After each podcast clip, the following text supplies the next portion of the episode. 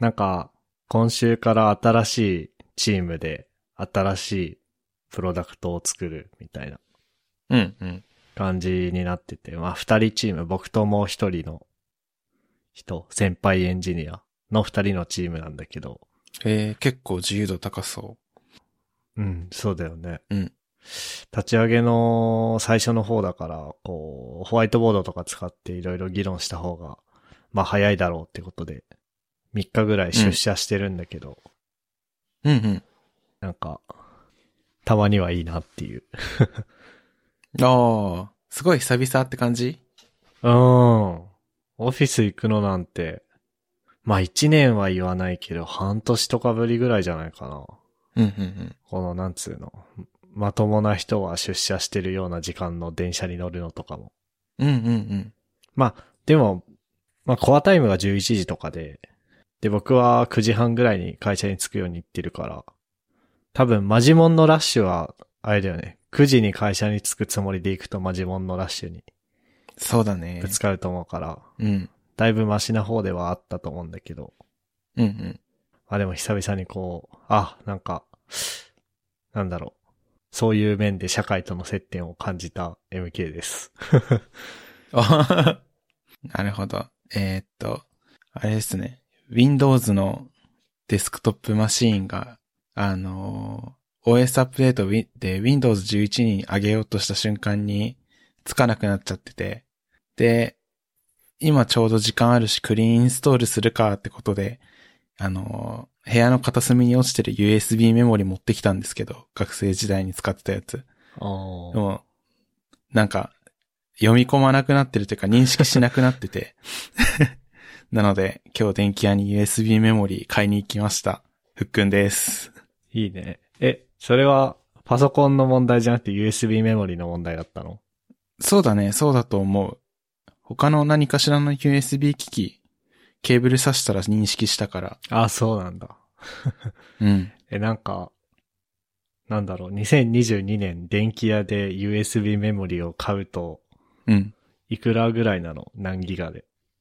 16ギガで、1000円ぐらいだった。どこのやつメーカーは。えっとね、エレコムかな確か。おー。じゃあまあ、そんぐらいか。そのなんかさ、なんかソニーとかのやつだとさ、うん。ちちょょっっと結構いい値段したりするじゃんとしてた。2000円超えてたね。そうだよね、うんけで、ケースがおしゃれだったりとかさ、あとなんか、そうそうそう。暗号化機能がついてますとかさ。はいはいはいはい。え、そういうのが特にないあったあ普った通のやつだよね。エリコムの。普通のやつ。そうそうそう。それで1000円か。なんか、もう自分が物ご、物心じゃないな。なんだろうな。ああ、でも USB メモリー、なんか使っ、めっちゃ使ってた時期とかでもあった気がするな。自分は学生の頃かな、レポートとか、実験結果とか。ああ、ああ、そうだね。確かに。あ、そういえばそうだったね。なん か、ね。そんなに他の人に比べて USB メモリー使わなかったんだけど、というのも僕自分のパソコンを持ってって授業を受けたりとかあしてあ。そたうから。かそうか。でも、うんうん学校のパソコンでしかできないやつもやっぱりあって、うん。うん。そのなんだっけ。 あの H8 マイコンのマイコンボードを、だなあの、うん使った実験なんだけど、シリアル、うんシリアルポートだっけうんうんうん。あれあれシリアルポートで合ってるあの、なんだっ DVI けみたいな、あの、 なんか、ボツボツの端子って、あれシリアルポートで合ってたっけあのボツボツなん だ。あれシリアルポートで多分合ってると思う。多分、そうのはず。テラタームでコム、コムポートで繋いでみたいな。うんうんそうん。んなシリアルポートなんて自分のパソコンについてねえよっていう 感じで、学校のパソコンでソースコード書いて、それを USB メモリでサルベージして、とかやったなぁあと、そう、USB メモリの思い出、これ USB メモリ話でいいまあ全然って、いうか、しましふょう。ふっくんですって言った今。言った言 った。あ、よ、よかったよかった。じゃあ USB メモメモリ話だね。USB メモリ話で言うと、なんか中学校で、う多分ん、僕らの世代だとパソコン授業あったじゃん。あった。その修学旅行の行った学んだことの発表を学校祭でやるためにパワーポイントでなんか作るみたいな。うん、あった。とか、あとな、ん、なんだろう。まあ、あと生徒会のなんちゃら新聞を作るとか。うんうんで、パソコンとかよく僕らは使ってたと思うんだけど、うん。うん。その、まあ当たり前だけど自分で好きにさ、ブラウザとかインストールできないじゃん。できないね。でもなんか今あるかはわかんないけど、僕が中学生の時は、なんか USB メモリーに Google Chrome をインストールして、なるほど。 USB メモリー上の Google Chrome を学校のパソコンで開くみたいなことができて、うんうん。それでめっちゃ使ってた。ああ、それやってる人、周りいなかったな。いいな、それ頭いいな。で、 そう、なんかさ、僕らが中2とか中3の頃はすでに YouTube が IE6 を拒んでたんだけど、うん。え、あ僕 Chrome だから見れるわ、みたいな。 いいね。そういう思い出がありますね、USB メモリーには。いや、あのー今日電気屋行ってさ、ちょっと衝撃だったのがさ、うん。あの、コーナー、USB メモリコーナーとは違うコーナーだったんだけど、あのー売り場歩いてる時に、なんかシルエットが USB メモリっぽいなと思って近づいていったら、あのースティック型 SSD でさ、おー、マジか。なんかもう USB メモリサイズであるんだってちょっと衝撃だった。あー、でもそうだよね。SSD ってなんかさ、うん。なんだろう。その、一番新しいやつってなんだっけ ?M、M2 端子だっけわ、全然詳しくないや。なんか PC、んなんだっけななんか、一番、一番古いってか、一番普及してるけど古いのがなんか、さ、さ、シリアル ATA3 みたいなやつで、ああ、はいはいはいはい。サタ、サタ3かな。うん。で、PCI Express があって、で、もう一個さらに新しいので M.2 みたいな企画があって、多分うんうん、ちょっとうんわかんない。詳しい人、間違ってたら教えてくださいって感じなんだけど。うん。で、その一番新しい企画の SSD とか、なんかもう、細って感じだ。なんかさ、よくさ、あるじゃん。MacBook 新しく発売されたら分解してみました、みたいなブログあるじゃん。ああ、あるれあとる。かで見るとめっちゃ、え、こ、これにテラバイトとかなのっていう感じだから、うんうんうん確かに、外付け SSD、僕らの感覚的にはどう考えても USB メモリーなビジュアルをした外付け SSD っていうのがうん。あってもおかしくないよね。そうなんだよね。しかもそっちの方がメインっぽいコーナー作られててさ。ああ、そうなんだ。うん。そう、値段だけ見たら、あ、え、桁が違うみたいにな って。あ、これ違うわって気づいたんだけど。あ、そう。それはいくらぐらいで何ギガだったのそれ、な、1テラ、2テラ、3テラとかが並んでて、うんもう1万、2万みたいな感じだった。すげえなーすげえなー外見そっくりなんだよね。 まあそうだよね。なんかさ、うん。なんだろう。それこそあのー自作 PC とかするような人たちが買う方の SSD、内蔵の SSD うん。とかもさ、一応なんかもうハードディスクっていうものが3、3インチだっけあれ ?2.5 インチとかか、モバイル向けだと。うんそ、の、そういうものが2.5インチでずっとあるから SSD も2.5インチで作るんだけど、実際のその、何半導体のスペースはこんなちょこーんとしたスペースとかさ、はいはいはいはいいう感じだろうからさ、なんだろう。そういう外付けハードディスクとかに比べて持ち歩きやすいよっていうのが売りの USB メモリだったのに、うん。その対抗馬の方もどんどん小型化してるから、 存在意義失ってるみたいなのはありそうだよね。確かに。なんとかの法則ってあったよね。なんだっけああ、ムー、ムーアの法則だっけ。ああ、それだ、その、あるスペースに詰め込める半導体の量、半導体の量だっけあれだけうんど、とね、トランジスタの量だから、まあ半導体の量でいいのかな。うんうんうんがもう、どんどん進化していくから小型化するよね、みたいなやつ。それって今も守られてんのかなどうなんだろうね。どっかで外れるみたいな話は聞いたことあるけど。なんかさ、毎年されてなかったムーアの法則そろそろ崩れるみたいなのをさ、高専の先一時生期毎年言ってなかった。言ってた気がする。 どうなってんだろうね。どうなんだろうね。ちょっとパッとググった感じ出てこないっていうか、もう話題に上がらないのかな。どうなんだろうね。話題に上がらないといつの間にか外れて たみたいに。なりそうだよねいやー、まさか2022年 USB メモリの話 をこんなにするとはな。でもそうなんだ。外付けの SSD1TB で、うん。 1TB2TB の外付け SSD がいくらっつったっけえっと、1万6000円とかだったかな ?1 万6000とそんかが。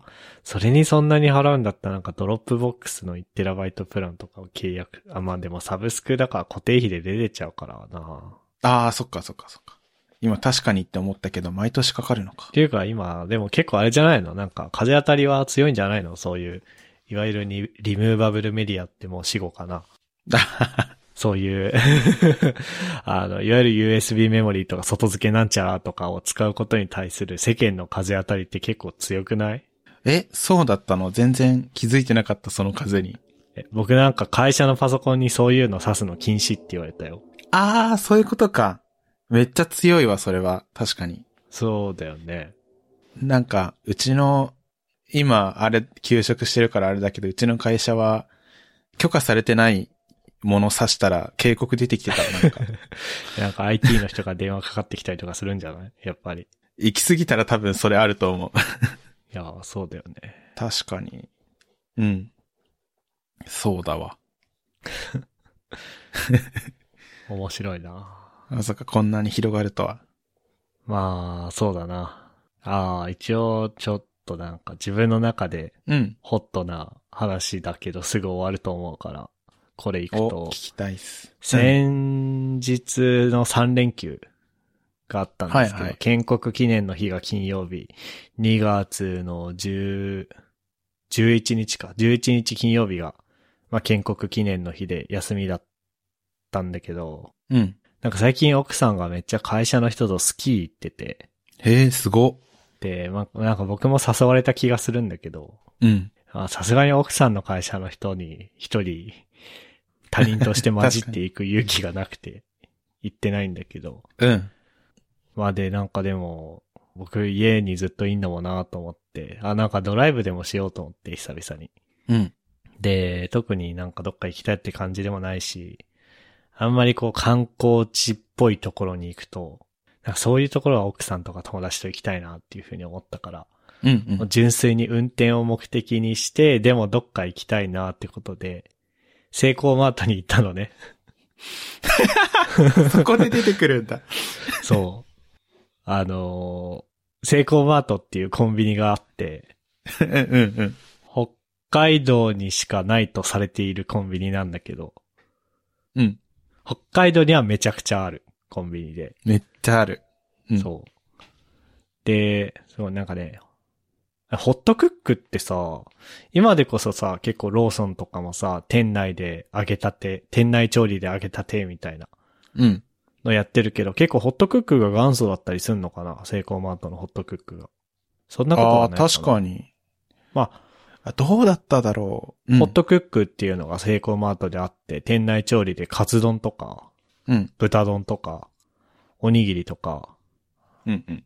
まあ、あとか、唐揚げとか、フライドチキンとかポテトとかがあるんだけど、まあそれがめっちゃ美味しくて。うんうん。で、なんと、セイコーマート一応関東にもあって、な、なぜか埼玉とか茨城にあるんだよね。ほうほう。ちょっと遠い、東京からは。そう。だから埼玉まで行ってきたんですよ、僕。 あのーマジか。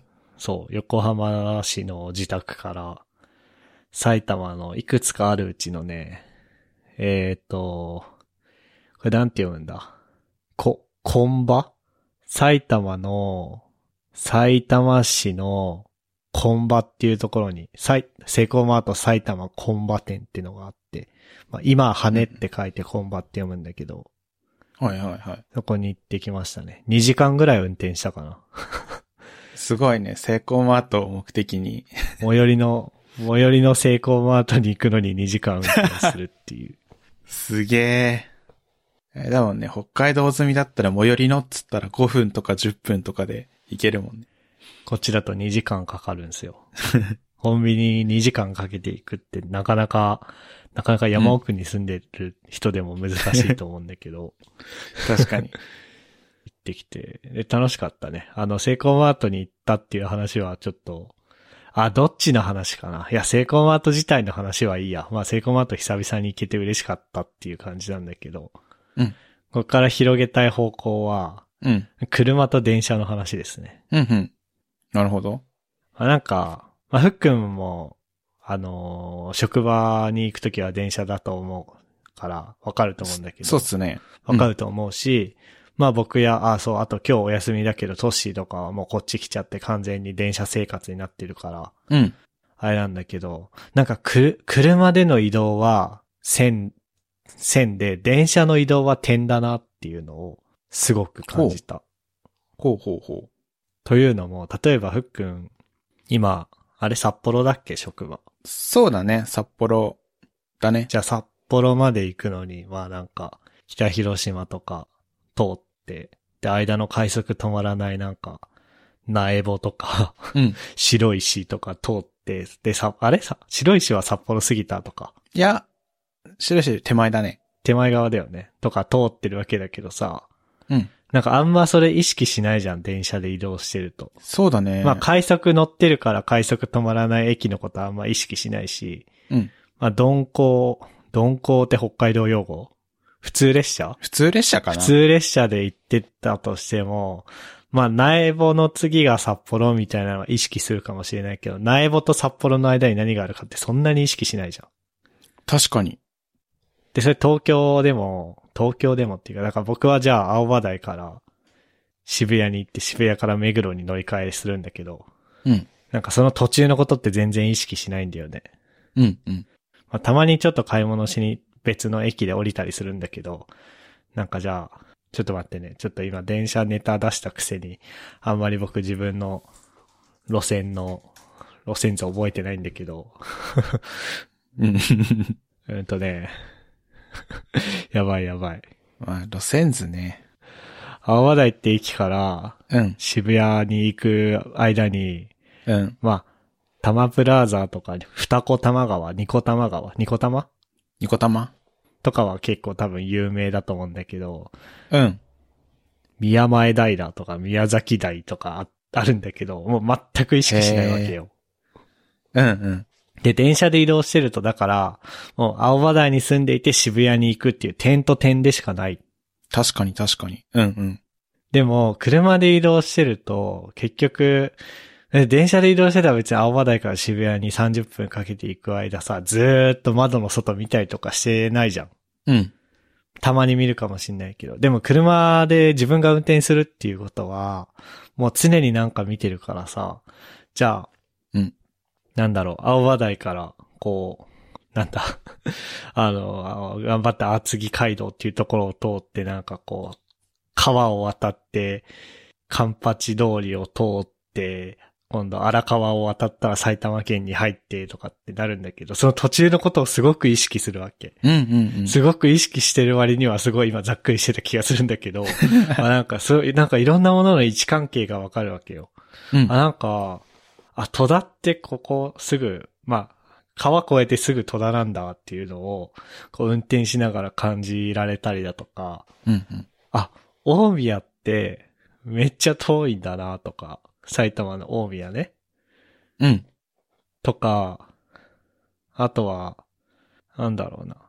まあそもそも多摩川を越えたら、あ、世田谷区なんだなと か、そういうことをすごく意識するよね。まあそれ、それぐらいは一般常識かもしれないけど、それを肌で感じるというか、目で見て感じるというか。うん、うん、うんだ。から線なわけよ。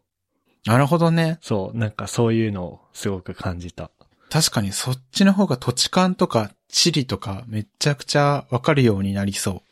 そうそうそ車の方が。なるほど。めっちゃ納得できた。線と点理論。はい。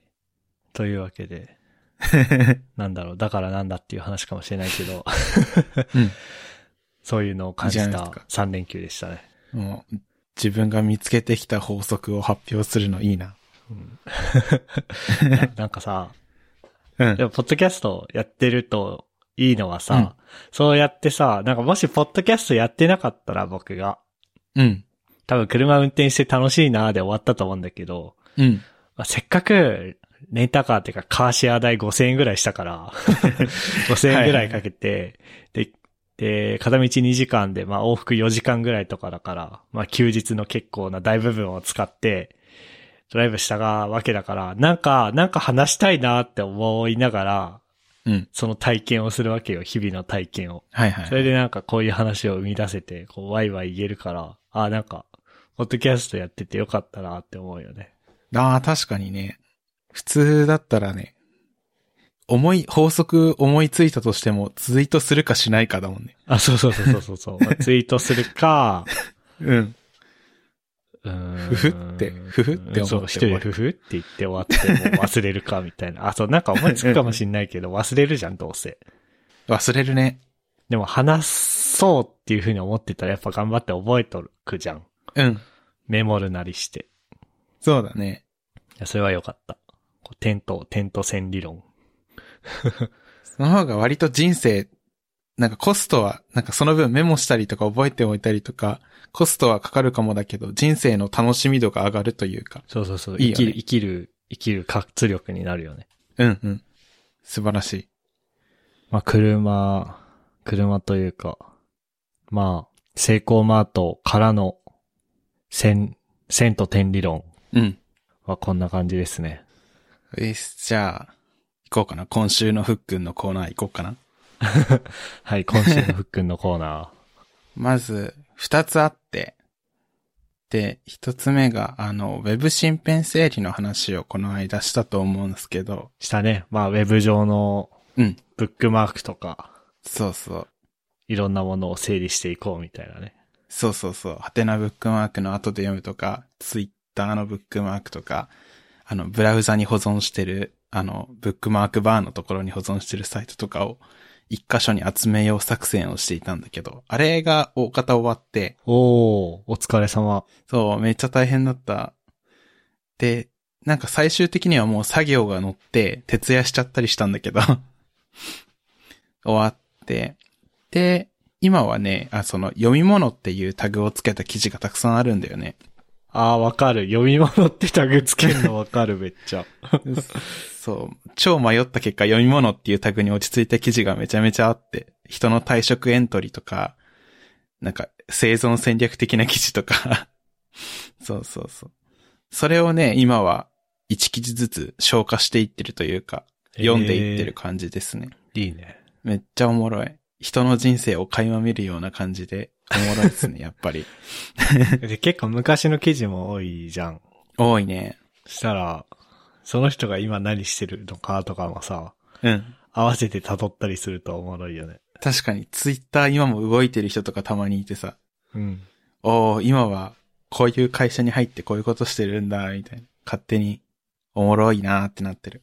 で、もう一、もう一個が、えっと、お絵かき上手くなりたいと思っていて、昔から。うん。で、なんか、あの、そう、ウェブ新編整理した時にお絵かき系の記事が結構あって、それ見たら、共通して、好きな絵を模写するのが、はい、近道だよ、みたいに書いてあって。うーん。だから、1日1枚模写とかしたら、1ヶ月後、2ヶ月後とか、半年後とかにすげえ画力上がってるんじゃないかなって漠然と思って、うん。昨日からやろうとしたんだけど、あの、顔の輪郭とか書こうとした段階で全然似なくて、おう。そう、なんか中学校の頃とか美術部入ってた時は、模写とか結構しててアニメみたいな、アニメ、漫画絵みたいな感じのやつめちゃくちゃ描いてた時期あるんだけど、なんかもう全然感覚忘れちゃってて、おー。模写からして結構むずいなーってなって、昨日は結局眠くな、眠くなっ たから、あうんあの、パーツだけちゃんと線も、あの、ペンでなぞって色もつけてみたいな感じにはしたんだけど、目だけ描いた。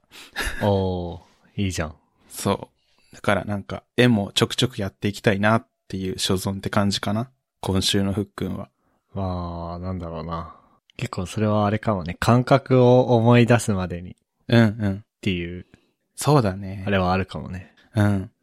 ただなんか模写だからさ、ツイッターにあげるとかみたいなことはさ、なんか微妙じゃん。ああ、まあ、模写だったらそうだろうね。そう、だから、まあ、じ、自分のものですって言わなきゃいいんじゃないのその、ああ、それはあるかも。あのー絵の、絵の練習、かっこ模写、こ、も、模写も、模写元っていうか、な、なんていうの元絵元絵は、元へ。うん。これ、みたいな風に、こう、出典というか、確かに。を貼って、その、自分のオリジナルの作品じゃないよっていうのが、わかるようになってれば、まあいいんじゃないのわかんないけど。確かに、確かに。それこそ逆にあれじゃないうん。ちゃ、ちゃんとそういう風にやってくれたら、その、もしはされた側うん。の人にもちょっと嬉しいんじゃないわかんないけど。うん、うん、うん。確かに。まあ、一番いいのは早くなんか、落書きですみたいな感じでさ、 じ自分の絵描いて、うん。本当はガチで描いたけど、落書きみたいにあげるのが一番かっこいいなと思ってるから。いや、わかる な。なんか、いるよね。落書きっつってガチの絵あげる絵師さんみたいな。そうそう。そうそうそう。あれになりたいから、頑張ろうって感じですね。いいね。なんかさ、そういうのってさ、うん。なんだろうな。なんか実際にやったことは多分ない、ないよね。ないけど、うん。やろっかなっていつも考えるのが、そのなんか新しいことうん。まあ、プログラミング以外のなんかでも、なんでもいいんだけど、僕、例えば僕だったらね。なんか新しいことに、うんまあ、ふっくんの場合は中学校でやってたからゼロからのチャレンジじゃないかもしんないけど、そういうことやるときに、全くインターネット上の別人格で、ああ。その、ツイッターで別アカウントを作って、うん。で、まあ、それで、なんか、元々の知り合い、まあ、ふっくんとかトッシーとかフォローしちゃったらさ、それはただの別アカウントなんだけど、そうだね。同じ僕の、僕の別アカウントでしかないんだけど、それは。そうじゃなくても、全くゼロからソーシャルグラフを作りに行く所存で、うん。こうひたすらフォローしていくみたいな。うんうん。それ別人格として、スタートして、で、その、やりたいことに入門していくっていうのを考えることは結構あっああ、なるほど。あ、それこそえー僕、楽し確そうか英語、英語勉強しようとした時にそれやろうかなって思った。へえ。英語で、同じ英語勉強中の人とかの界隈に入っていくみたいな。かなそれがもう本当の英語圏の人に絡みに行くみたいな。で、それをあ、あ、すごい多分。普通だったら、なんか MK 拓也アンダーバーイ、イングリッシュのイン、え、はいえはい、つって、うんこう英語アカウントですみたいな風に作ってやると思うんだけど、もうそうじゃなくうんて、全く別人格うん。の、全く別の人としてやるみたいな。うんうんうんうん。確かにやってる人い、いそうだよね。やってる人実際にもい。ると思う。僕が考えつくぐらいだから、多分、考えつく人が100人ぐらいいて、実際にやる人も10人ぐらいいるんじゃないああ、あるよね。 そういう のも。そういう話も。いや、昔、ちょっと似たようなことやったことあるかもしれないな。ええあえっとね、 えっと、声優のラジオをハッシュタグつけて、えっと、実況するのにハマっていた頃があって、うん。その時に、あの、学校の友達とかのタイムラインをめちゃめちゃ汚しちゃ うから、あの、うんそのオタク用のツイッターアカウント作って、そこで実況しまくって、あの、本若とはリンクせずにうん。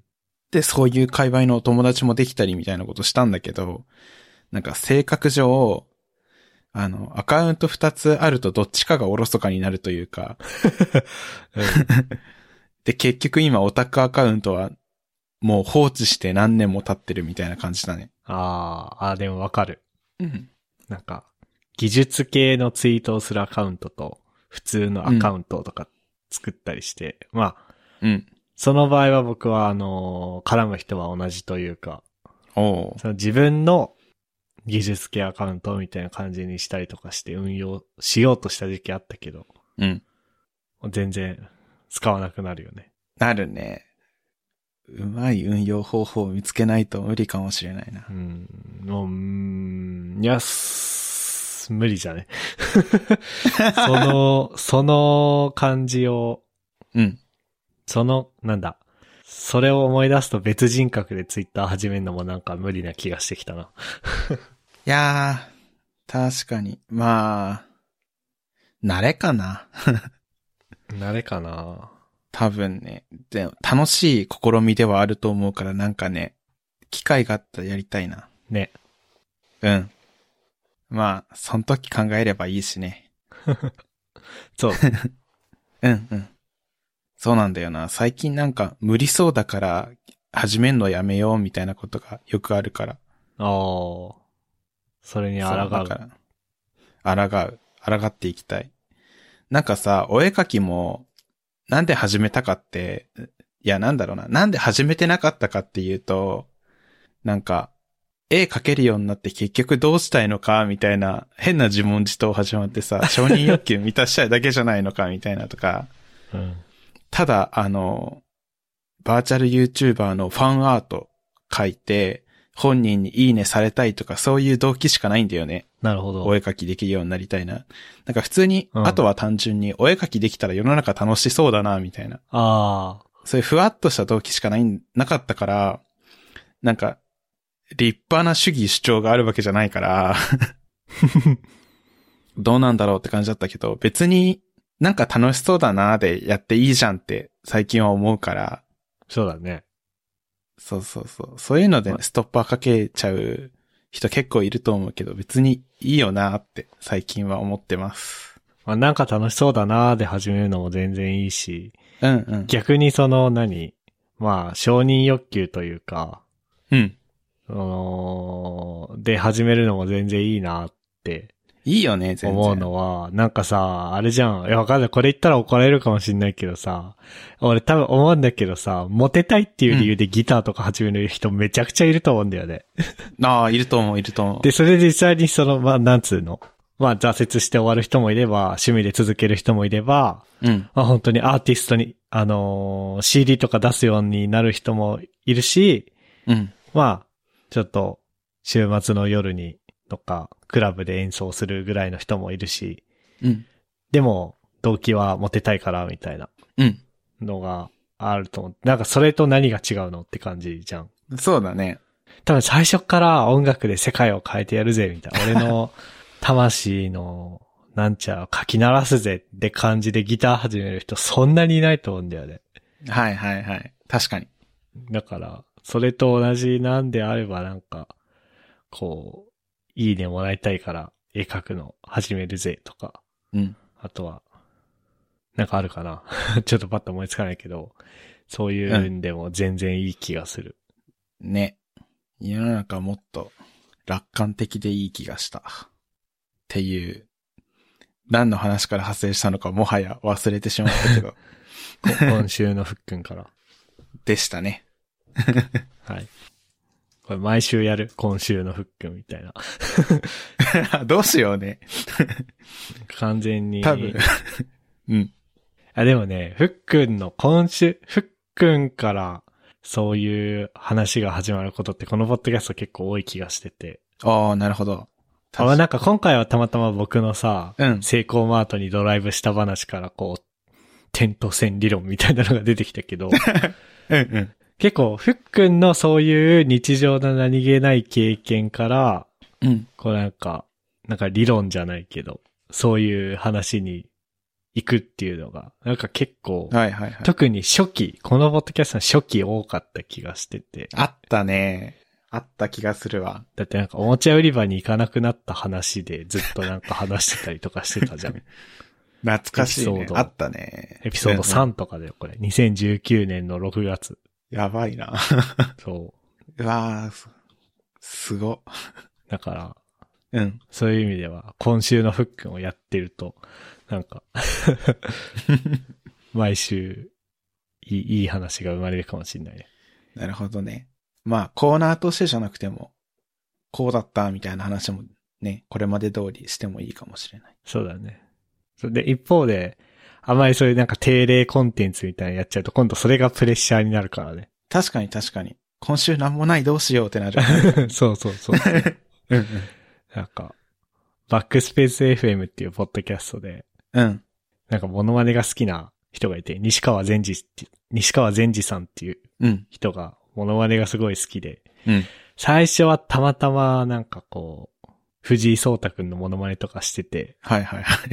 それがなんか、いつしか毎週、たまたまなんか2、3週間かぐらい連続でやるようになったら、うん。なんかこう、他のスピーカーの人とか、まあリスナーの人からこう、今週ないんですかみたいな風に言われるようになって、なんか、うん。それが、まあ多分冗談だと思うけど、ああ、それがプレッシャーになってて、こう、テレビとか見てても、あなんか、あこれはモノマネしなきゃなっていう風に気にするようになって、テレビを純粋に楽しめなくなったわ、みたいなこと言って て。あうんうあ、んそうなると良くないなって今思った、なんか、確かに確かに。そうだね。じゃあまあ、ゆるく、ゆるく。ゆるく経過を見ていきますか。はい。ほんと初期の頃のタイトルエモいな。そうね。タイトルね。なんかこの、この頃なんか、エモみが溢れ出てたんだろうな。そうだね。うん。すごい。寿司おじさんにならないためにってもう何の話だっけこれ。エピソーもドう10。何もわからない。寿司おじさんってなんだああ、あれかな懇親会。IT 系の勉強会の懇親会に出て、誰ともコミュニケーション取らずに寿司だけ食って帰るおじさんみたいな あのがあって、あ。うん、うんで、それ、は、多分寿司おじさんも悪意があるわけじゃなくて、うんこう、立食形式の、立食パーティー形式の懇親会で人の輪に入るのがめっちゃ難しいよね、みたいな。はいはいはいはい。だから、寿司、人は寿司おじさんになってしまうのではないか、みたい な。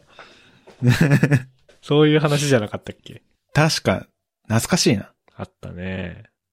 でもさ、結構覚えてるよね。昔のエピソードそうだのねこと。まあ、具体的にいつ何のエピソードかっていうのはあんま、ふわふわしてるんだけど、うんあ。れなんかこれ話したなっていうのが覚えてるから、うん。そういう時に結構文字起こし検索とかして、確かに。おーおーこれの話だっていうのはある気がする。うんうんうん。ねえ。すごいな。この頃のエモマインド、まだ全然あるから。お、いいじゃん。てか、もともとそういうせ性格なんだろう な。あ、そうだと思ね。出そうと思えば、出そうだから う。おーあじゃあもう、ガンガン出していきましょうよ。の、そうしましょう。はい。はい。まあそんなとこっすかね。うん。ここまで聞いていただいた皆さんありがとうございました。番組内で話した話題のリストやリンクは、ゆるふわ .com スラッシュ125にあります。番組に関するご意見、ご感想は、ツイッターハッシュタグ、シャープゆるふわでツイートお願いします。面白い、応援したいと思っていただけた場合は、ウェブサイトのペイトレオンボタンからサポータープログラムに登録していただけると嬉しいです。それでは MK ふっくんでした。ありがとうございました。ありがとうございました。 And now, a short commercial break. 現在エンジニアの採用にお困りではないですか候補者とのマッチ率を高めたい辞退率を下げたいという課題がある場合ポッドキャストの活用がおすすめです音声だからこそ伝えられる深い情報で候補者の興味関心を高めることができます株式会社ピトパでは企業の採用広報に役立つポッドキャスト作りをサポートしています気になる方はカタカナでピトパと検索し X またはホームページのお問い合わせよりご連絡ください。